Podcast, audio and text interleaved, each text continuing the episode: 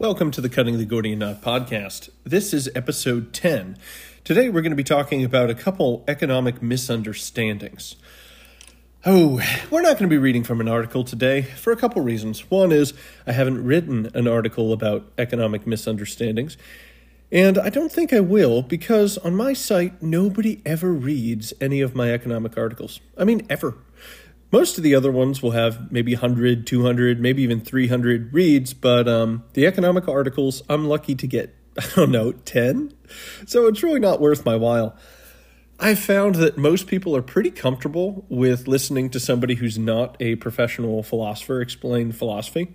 It's been said that you can't avoid doing philosophy. You can only avoid doing it badly. It's something that's a lot more democratized. Sure, we have a lot of professors, we have a lot of experts on the subject, but it really doesn't preclude regular people like you and I, well, I don't know who's listening, maybe you are a professional philosopher, from making our own comments. You know, it's something that we could all practice. And to an extent, theology is the same. Study of scripture is the same. Nobody asks, wait a minute, what are your credentials to tell me what this gospel reading means? We just kind of take it for what it's worth. Economics is not the same. Most people don't really care about some random Joes pontificating about an economic topic. We kind of look for a degree or at least some type of bona fides for that. So I'm actually going to give you a few of mine.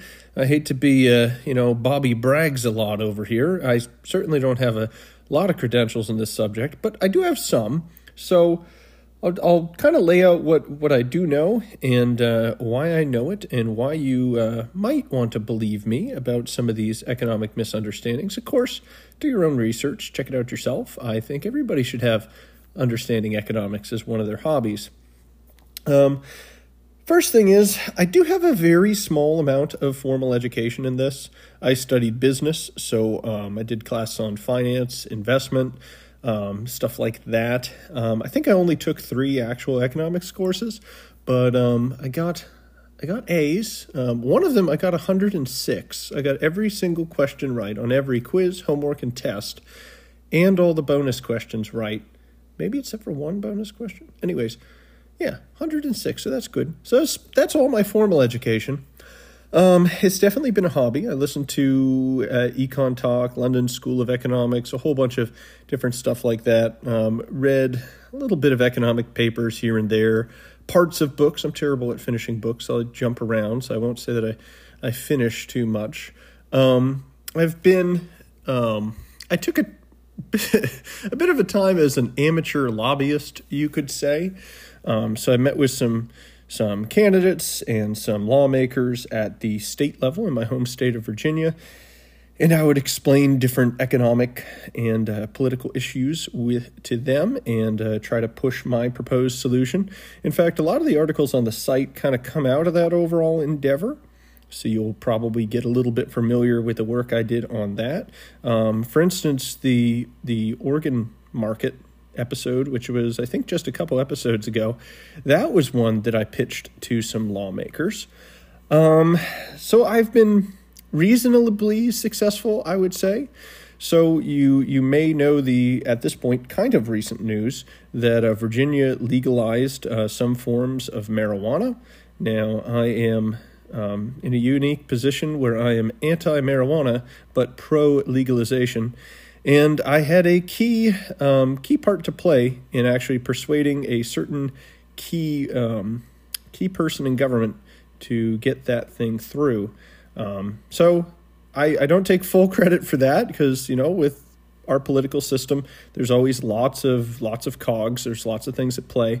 But that's an example of one way that you guys might know about that I've been participating in this stuff.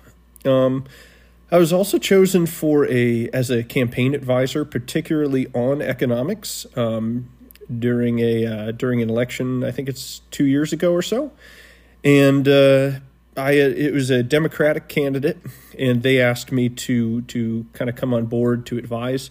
I met with them. I am far from being a Democrat, and luckily, after a few visits, they were far from being a Democrat too, and that particular candidate became a like a closet libertarian conservative or something. So I was able to, I guess, effectively brainwash them.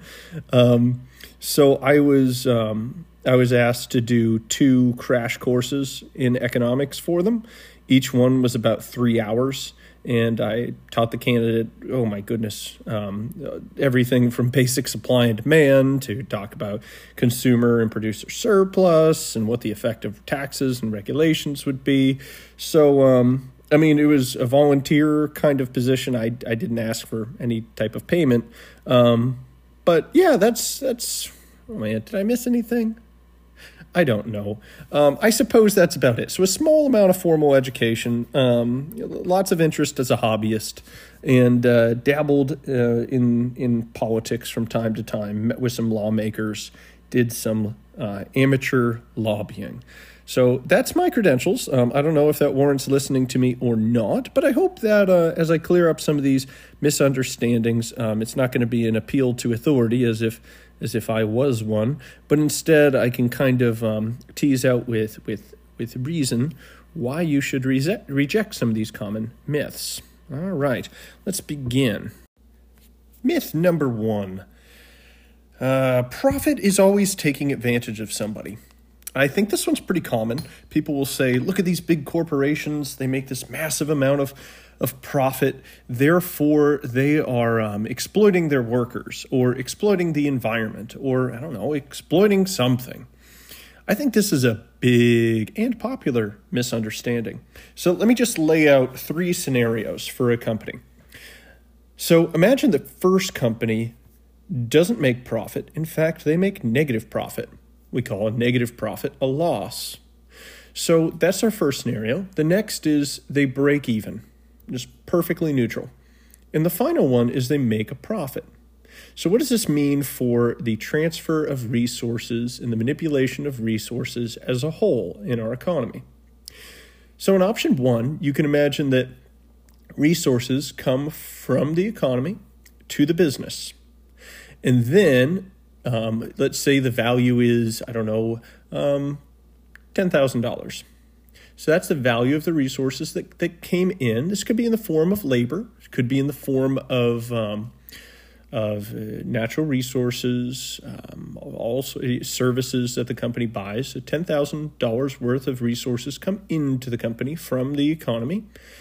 And then let's say only $9,000 worth of value comes out. So they create something and they can only receive $9,000 in exchange for the things that they've produced. So now they have a loss of $1,000. So what exactly does that loss represent? Well, it actually represents lost resources, lost value, because the resources that came out, the value of them, was less than the amount of resources that went in. So all the things that they did inside of that company actually destroyed value for just society at large. But here's the cool thing about our system. Society at large doesn't actually have to bear the cost of that. Instead, the company has to bear the cost of that. So in essence, whenever a company loses resources or diminishes the total value through their operations of taking resources in and putting different resources out, they bear the burden for any type of loss. So that's our first scenario. The next one is, well, let's just give it an example of that. Imagine for a moment, what's a good example? Hang on. I have a wonderful one. I even wrote this one down. I liked it. That's a lot of lead up. I hope you guys aren't too amazed. Okay, here we go. There's a company that starts and it takes houses and it grinds them up and it turns houses into paper and then it sells the paper. So let's, imagine that this is a horribly inefficient process. So it takes valuable houses that people would have paid a lot for and it creates, well, paper. And, paper has some value, but it might not have a ton. And certainly, the paper that they produced in total doesn't have more valuable than the houses that went into the making of that paper. Because clearly, it's a ridiculous company. There's much better ways to go about producing that desired product. So that'd be an example there. And I try to make these examples at least slightly ridiculous or at least odd so that they can stick in your memory. So the second example is a company opens up and it buys green cars and it paints them blue and then it sells them again. Now, it is true that people overall seem to prefer blue cars. And people don't buy too many green cars. It's a big mystery to me, by the way, and I might do a small episode on that. Why aren't there more green cars? But in the case of a company who takes on this as their business model, they are taking green cars and blue paint. They're taking that from the economy in total. And then they're combining these to make blue cars, and then they're selling blue cars back into the economy. Now, if they have zero profit, this means that the cost of the green car plus the blue paint, plus any other things like paying the painter and whatnot, as you can imagine, all of that sums up to the exact same amount as how much they get when they sell the newly blue cars. So in this case, we can say, well, what happened for society as a whole? Well, resources went over into a company and the same amount of value comes out of the company. So what's this value? What's this company worth? Well, nothing, right? If the market knew that forever and always they would do exactly that, only cover their cost, then the value of the company would be zero. Because the future earnings of the company is zero. And if there's a company with a worth of zero, well, these are probably going to be pushed out. People would have better places to put their money. Because if you imagine you invested in one of these, then you would put $100 in. And, well, they wouldn't lose your money, but it also wouldn't grow. It would just kind of sit there and lock up your money in a not very productive endeavor. So that's the second option. And the final option is that they make a profit. So, I'll give us an example of when you grow corn, you take the corn stalks and you can feed those to animals. So how much are corn stalks worth? Well, not much. They're kind of a byproduct of anything, of just the corn that you're growing. So corn stalks aren't worth much. But you can feed them to, I think, pigs. Now, how much is a pig worth? Well, I mean, if you have a big fat pig, I suppose you could sell that for meat. So in that case, we're going to take that as an example of a profitable business where we have somebody buying just waste vegetable matter, feeding it to pigs, and then selling pigs. So it must be tiresome at this point, but I really want to drive it home. The value of the resources going into the company is less than the value of the resources coming out of the company. So whenever we have that kind of positive difference, that means that the society as a whole is getting wealthier, right? We're actually creating new value from the resources that we had before the company started its activities. So the difference between the costs that the company has and the revenue that the company has is called profit. So if we look at companies which are profitable, we can understand these are the ones which are using resources wisely and making society more wealthy. Ones who are in scenario 2 and doing nothing are just, well, exactly that, doing nothing really of value. And finally, ones which lose money are ones which are destroying value in our society. These are bad companies. And, of course, they foot the bill for that, unless we bail them out. That's a different option, one that we don't like. So that's the deal with profit. I don't think that means that profit is bad. Not at all. I'd say that clearly profit is a good thing. Now, I haven't explained one other type of profit. And if you guessed it, I am very impressed. Everyone calls this the consumer surplus. So I explained the producer side of the equation, but there's also the consumer side.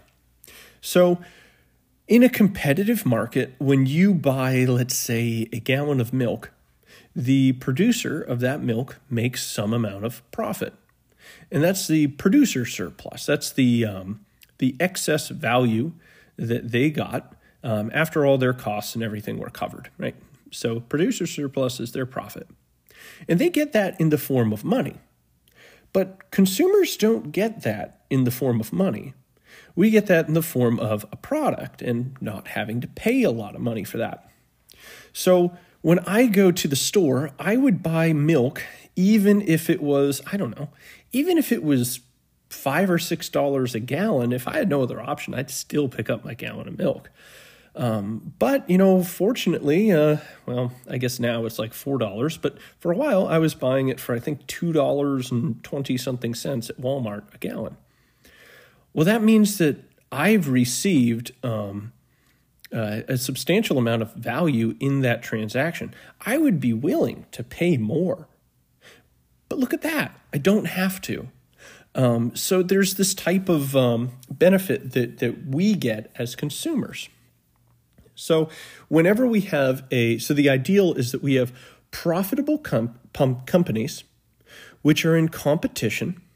And when they're in competition, that means that we're going to have space for consumer surplus. Now why is that? Well, imagine we have two milk companies.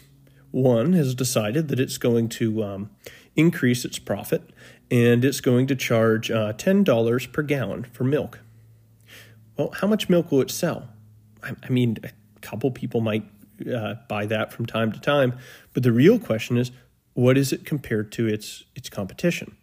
And maybe their competitor seizes the opportunity to put their milk up for $9.50. And now, given relatively equal quality, the consumers look at the two and realize, well, I would rather only pay $9.50 for the same product than $10. And almost all of the consumers will make that choice. So really, that company wasn't able to increase their profit because they set the price too high. And the second company that dropped it to $9.50 would receive all of that revenue as everybody makes that decision. Well, then maybe company one recognizes that, well, it kind of messed up and it sells it for $8. Well, then the other company will sell it for $7. And there comes this race to the bottom. And eventually we find an equilibrium point. And that's the point where, oh man, I'm going to go into a bunch of things here. Well, there's a number of things going on, but to simplify it, firms which can't keep up with that race will get out of the race. So ones which aren't efficient at making milk will want to leave that market because other people can outcompete them there. And eventually we'll hit a point where we have a couple producers which are all making an average or normal profit.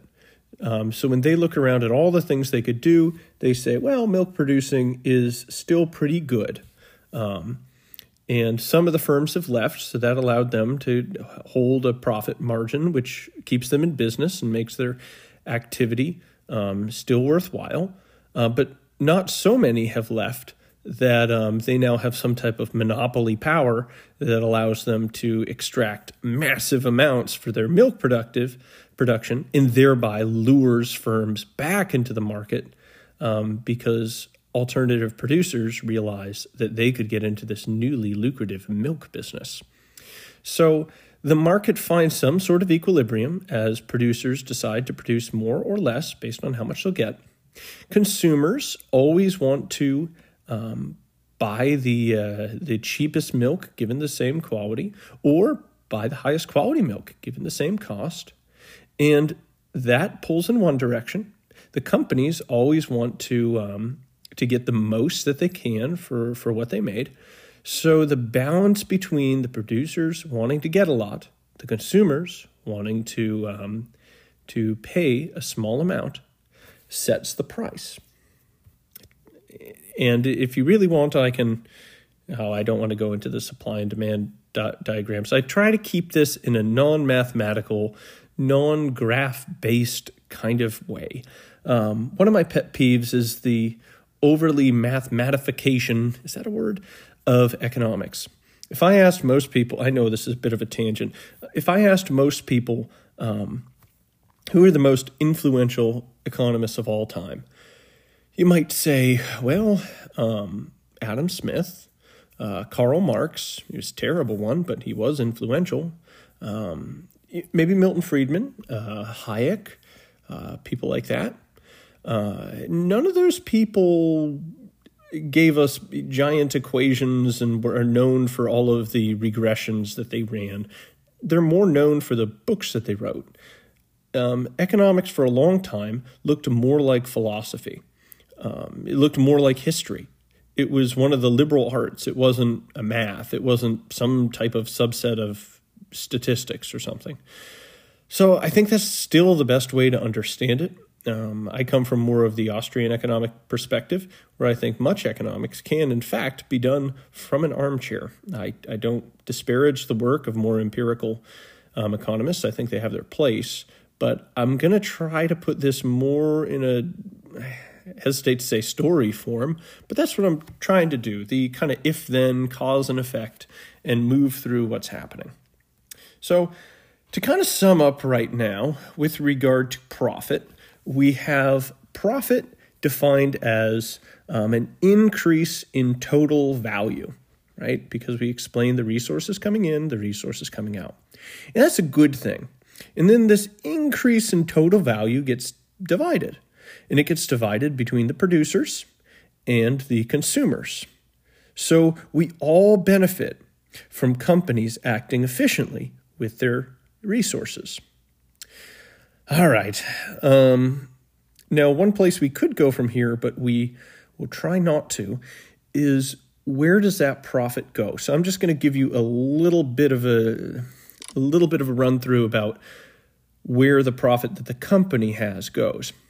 One is they can hold on to that profit. That's called retained earnings. They can use that to pay off debts, or they could invest in new resources, expand production, increase the quality of what they're doing, all sorts of stuff. Basically, investing in themselves. The other thing they can do is they can give it away. So when they give it away, these are in the form of dividends. And a dividend means that if you own a little bit of this company, then you receive some of that profit. So if you're very upset about companies making high profits, I suggest that you find the one you're most upset at that seems to be, quote unquote, ripping the people off, which we found that's not true, the most, and go ahead and buy a couple shares. That's pretty much open to anybody as far as a publicly trading company. You can go ahead and purchase shares, and then you can be the recipient of the producer surplus. So either they pay you in dividends, or it's just accruing internal to the company. And that means that the stock price or the value of an individual portion of that company will rise because it's slowly accruing revenue through its productive activities inside of the company structure. And that's also why, I guess this is another economic misconception, that's why the stock market is not gambling, not even close. Gambling is a zero-sum or even a negative-sum game where you at best have a 50-50 chance of beating your opponent. The stock market, there is trading that goes on. However, investment is about estimating the future sum of a stream of earnings and then figuring out the present value of a portion of that stream. I know that was a little bit of a technical definition, but I don't think it's overly technical. I think everybody is very smart. So when you own a bit of Ford, you own a little bit of their revenue stream, and that's what gives that stock value. That would be different from, say, buying gold or buying Bitcoin. And yes, there will be a Bitcoin episode at some point. Okay, moving on. That's what we have to say about profit for the moment. The next common misconception I want to talk about is that somehow socialism, or the new buzzword thing, distributism, is more Christian than the free market, or as some people call it, capitalism. That's actually a Marxist pejorative against the free market system. So I prefer the free market as the term that I use. I think that this is a ridiculous misconception. That's absolutely not true. So the way that I describe these two systems is one is a take before you make, and the other is a make before you take model. So the question is, which one of these is more Christian? One where you have to serve somebody else before you're served, or one where somebody serves you before you have to serve them? Right off the bat, I think that our golden rule alarms are ringing somewhere, and we intuitively recognize that one of these is a lot more Christian. It's a lot more Christian to say, I will serve somebody else before I myself am served. So I call this a make before you take model, whereas socialism and distributism is a take before you make model. So the free market is based around the idea that you first have to produce something for somebody else before you demand that they produce something for you. That is the fundamental feature that differentiates these systems. Well, there's a couple features, but we will focus on that one. I don't want to go on and on about this. I think this one's a point which most people just clicks with them when you put it that way. So if you say, hey, we should have distributism, then you're taking from a bunch of people by force, then you're giving it out, you're giving money to other people in the distribution, and then they're taking that money, and money is a way of demanding that other people work for you or give you things. And they get that prior to having to go and work for other people. I think that that is just intrinsically backwards and wrong. And with such a system, with that as a core, that just makes it antithetical to the whole Christian position. We believe that there are certain structures in government, in law, and in economics that can train us in virtue. And these can be entirely secular. And I think the market, in large part, helps to train people in virtue. And socialism and even distributism, they train people to some extent, more or less, in vice. So socialism teaches you to be dependent on the government, and it starts to break the real relations of peace that people would have formed with family, with neighbors, with employers. Whereas the free market is teaching the golden rule. The free market it calls upon the creativity of us. We are, by nature, secondary causes. God produced us on this earth to make and to till it, to grow, to keep it, and to bring it under dominion. And the free market does an awesome job of doing exactly that. Okay, let's just move to the next one. Price gouging. At the time of the podcast, we have gas prices soaring, and people are complaining that we have different suppliers who are quote-unquote gouging. This is a more minor point than the other, but it really bugs me. I want to gouge my ears out when people say this. Now, we already gave the milk example where we talked about how there's competitive pressure amongst people who are producing a given product. This is also very, very, very true in fuel. In fact, it's one of the most competitive markets there is. Most people see all gasoline as exactly the same, and it's certainly quite similar. It's, in fact, a commodity. And people only make the decision based on price. Maybe convenience, but certainly people look to see what's advertised, what is advertised as a price per gallon, and they make their decision on that. So this is a very competitive market, and margins are typically pretty slim. You have to sell in pretty large volume to make money as somebody selling gasoline. And although the profit margin can change, there's good reason for a change in a profit margin. And when there's a profit margin that starts to soar, that is the market ringing the alarm bell and saying, hey guys, people are demanding a lot of this particular resource. However, the suppliers cannot keep the supply high enough to keep the price at a low level. Therefore, with high demand and low supply, the price is high. And this high price can mean that the profits are high for the suppliers, though not always. There's many reasons why a price can change. It's not just demand, it's not just supply.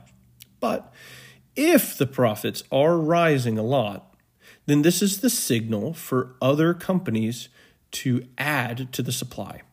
So we might say that the oil refiners make a blend of gasoline, diesel, jet fuel. They have some turn into plastics. There's many uses for the oil they receive. And if all of a sudden there's a massive spike in the profitability of gasoline, well, then they're going to say, I can make a higher margin if I increase the gasoline production in comparison to, say, the diesel or the plastic production or things like this. So they're going to balance the output of their resources in accordance with the desire of the market. So price gouging it's just an incentive for more people to come and meet demand. And that's a good thing. Prices work. Prices distribute goods and services in ways where nobody but God could distribute it as well. We'll have to do an entire episode on how magical the price system is, but people really take it for granted. People don't understand how beautifully it orchestrates unbelievably complicated things globally without any need for central planning or direction. It's about as close to magic as we have. So yeah, price gougers are not evil. Price gougers are people who ought to get higher than normal market returns because they are jumping into a market which is very difficult to supply a given good in the quantities that are currently being demanded. I could say more, but we'll wait until there's a hurricane and there's some type of news story about generators not getting somewhere. Let's move on to the next one. Oh, this one bugs me. Landlords are evil. I hear this one a lot. There's a lot of hating on landlords. And I am a landlord. I have a few properties. I like to think I am very nice to my tenants. I really am probably too nice to the tenants. And I don't think I'm evil. I don't know. Maybe I am. Maybe I don't know. Maybe I am blind to my own evil, but I don't think so. There's nothing wrong with buying a house and renting it to somebody. And I think people who examine renting versus buying realize that buying a house overall, over time, is actually a much better use of resources than renting. And then they conclude that since people are renting, they must be either ignorant or oppressed or something like that. I think they're just making a really poor conclusion. First, there's a lot of variability in the cost of owning a home, and there's very little variability in the cost of renting a home. For instance, what's the last repair I did? Okay, last repair was I had an HVAC unit fail, and it needed a new blower motor, needed all sorts of stuff like that. It probably would have been, I don't know, $1,000, $1,500 to have somebody professionally do it.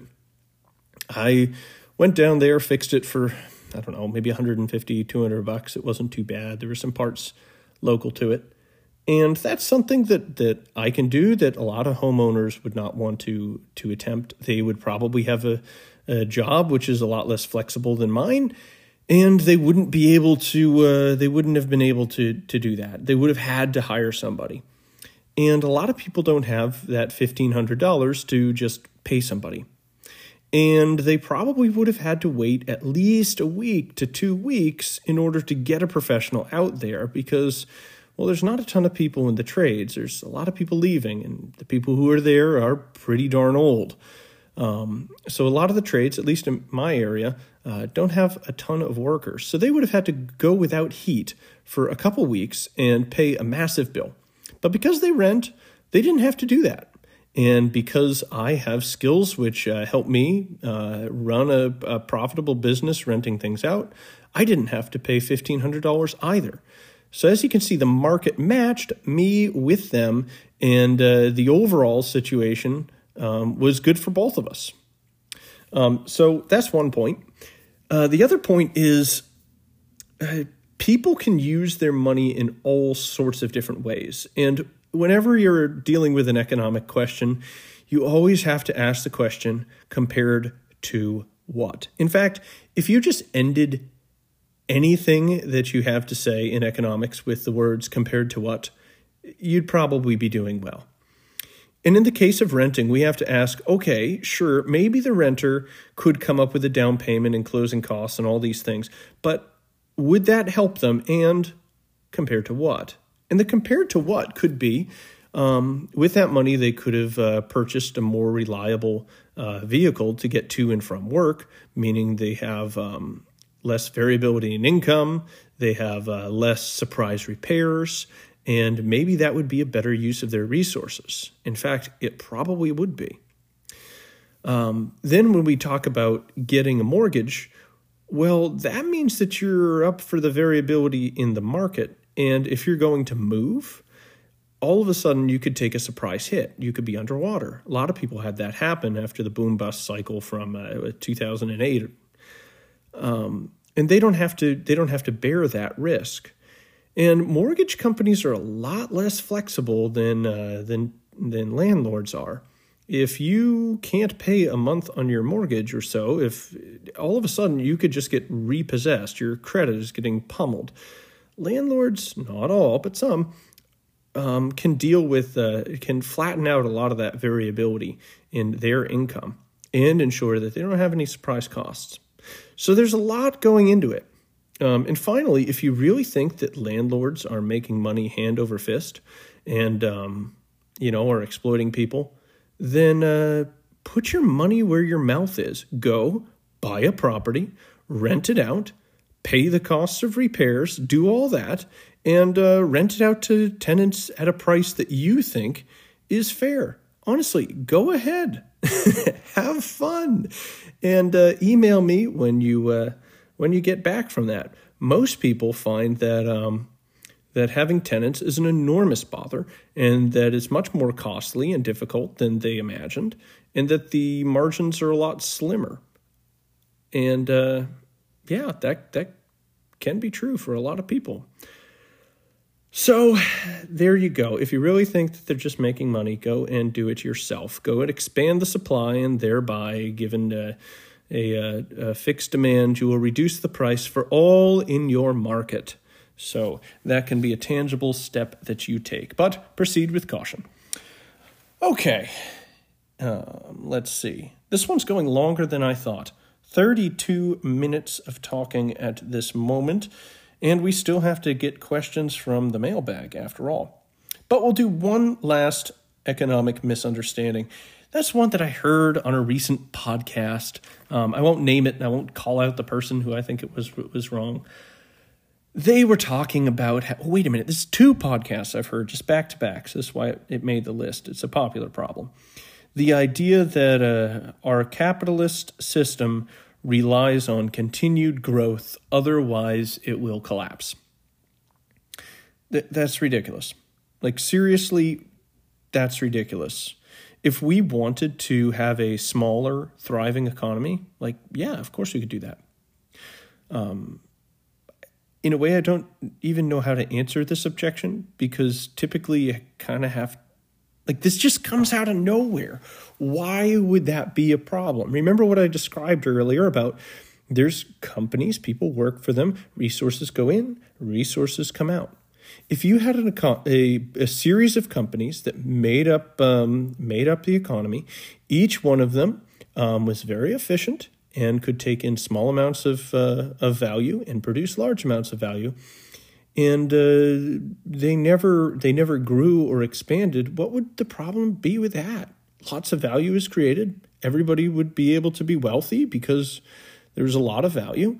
Honestly, what is the problem? There's no issue with that. I think what this is coming from is there's what's called Keynesian economics. I think I said that right. I don't care because I don't like John Maynard Keynes. So if I messed up his name, first, he's dead, so he won't know. And second, I think he earned at least that amount of disrespect. But it's the idea that everything is based on consumption and that consumption drives the economy, that somehow if we stopped consuming massive amounts, this would crash everything. That's not really true.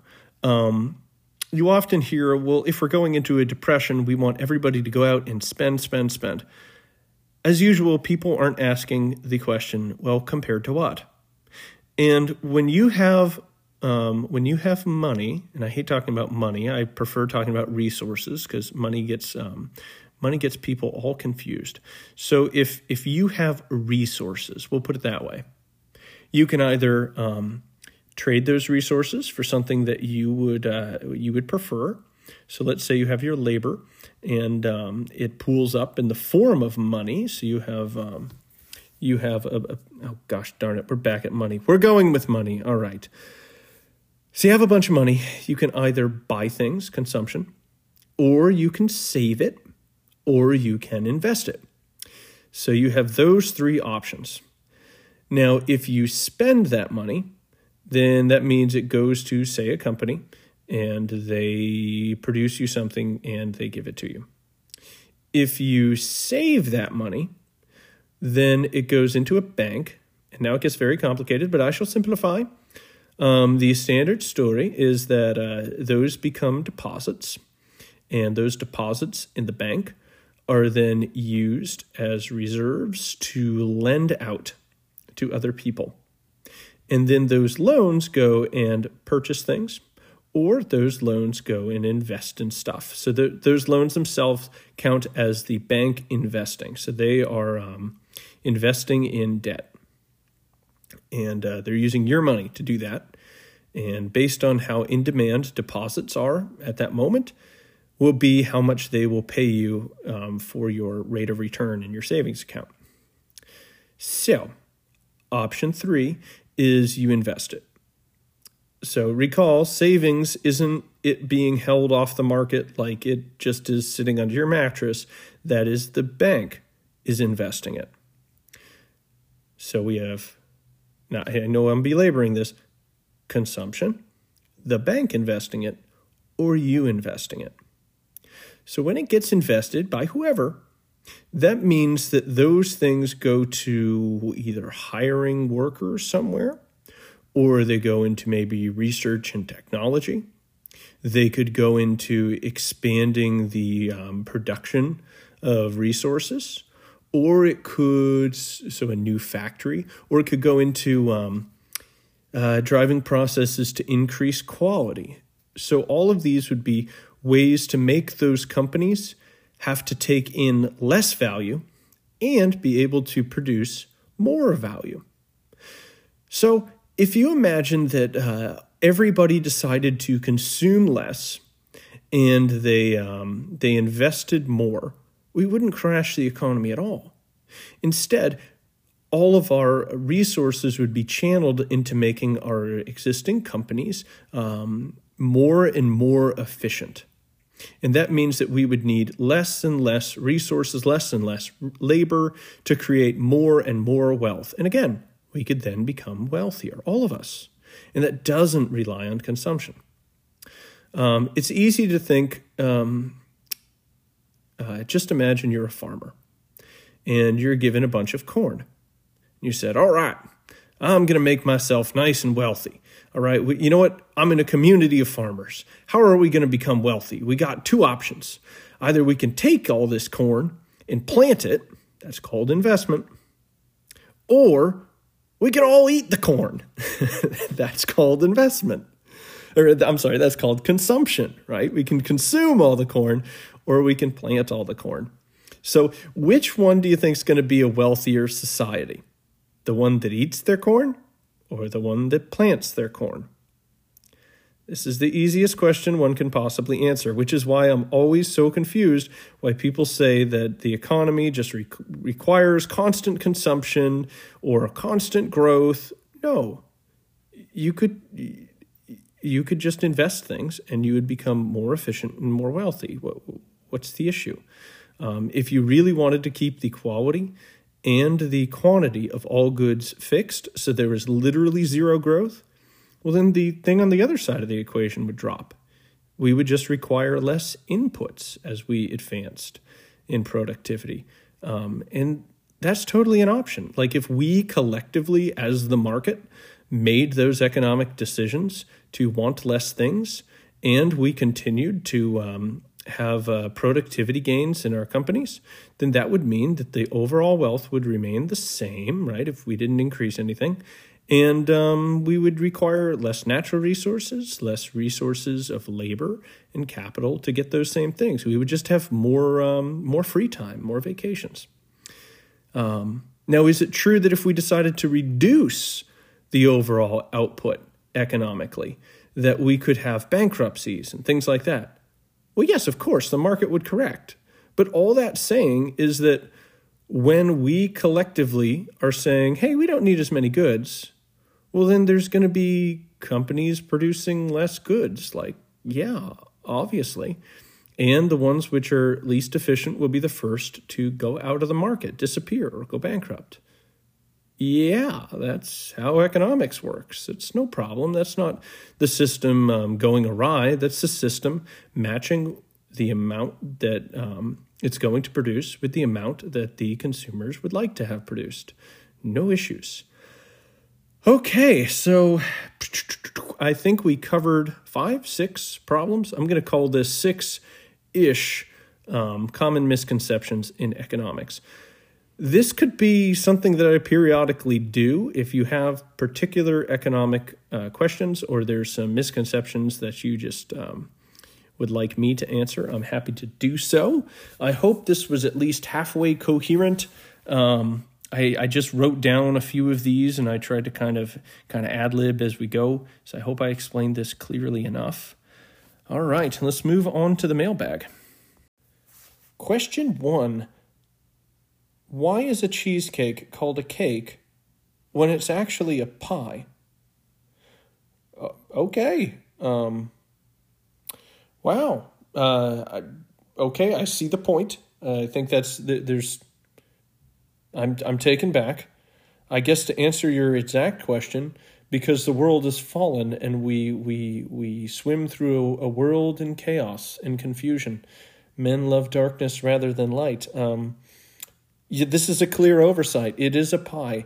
It has a crust, sometimes even a graham cracker crust. In fact, most of the time, like a pie. There are such things as custard pies. So I don't see how that's much different than a cheesecake. In fact, I would say that that is certainly all in the same category. Oh, my word. The one thing I can think of is I believe that cheesecakes sometimes include flour. That said, they don't always. And there's also no-bake cheesecakes, which are absolutely some type of pie or tort or something. And that said, a lot of people use flour to thicken apple pies and other stuff. So yes, this is a clear oversight. Everybody listening, please refer to cheesecake as cheese pie from now on. I think last episode or the one before we answered a question where we talked about how language was meant to match reality. And this is a clear incongruity. So good question. I think that we need to change that and match our language to reality. 3 cheers for the cheese pie. We have another food-based question today. What constitutes a chicken salad? No, what constitutes a salad? Is a chicken salad? Is a tuna salad a salad? Does it have to have vegetables? It seems like anything can be a salad these days. What is a salad? This is a perfect question because it's tying into our food and our language theme. I actually know the answer to this. Salad comes by way of It comes into English by way of French and, of course, has a Latin root. And it's got the S-A-L, so sal, which comes from salt. That's like salt in Latin. So the Romans used to eat salad. Like they would take a bunch of veggies, fresh veggies, and they would make up a dressing, which would include salt. So it could have vinegar, it could have oil, but it had salt. It was supposed to be a little bit savory. It had savory dressings. And the word salad, the term salad, came from the fact that it had that dressing on it. So this explains why if you take a bunch of vegetables and put a dressing on it, it is a salad. And if you take chicken or tuna, you're making up a dressing. You know, it could be mayo-based or whatever, but it's a type of dressing that you're mixing it up with. I think it's important to note that we say chicken salad or tuna salad, and by naming those ingredients, it does show us what type of salad it is, because there's a clear difference between one made of chicken and one made of leaves. We don't say I'm making a leaf salad or a vegetable salad. That's assumed, but it's not. So we're using salad in an analogous way when we talk about chicken and tuna salads. It's not exactly the same, but it acknowledges that by naming the key differentiating feature, that it has meat, or in the case of pasta, it has pasta, in the place of the vegetable that we would have assumed if they had just said salad. So that is the reason. Glad I could clear that up for you. And we'll stop there, guys. If you have any questions, email them into thegordianknot101@gmail.com. Feel free to visit the site, thegordianknot.org. And as always, if you enjoyed this episode, share it with your friends. And if you did not enjoy this episode, share it with your enemies. Thanks for listening, and I'll see you next time.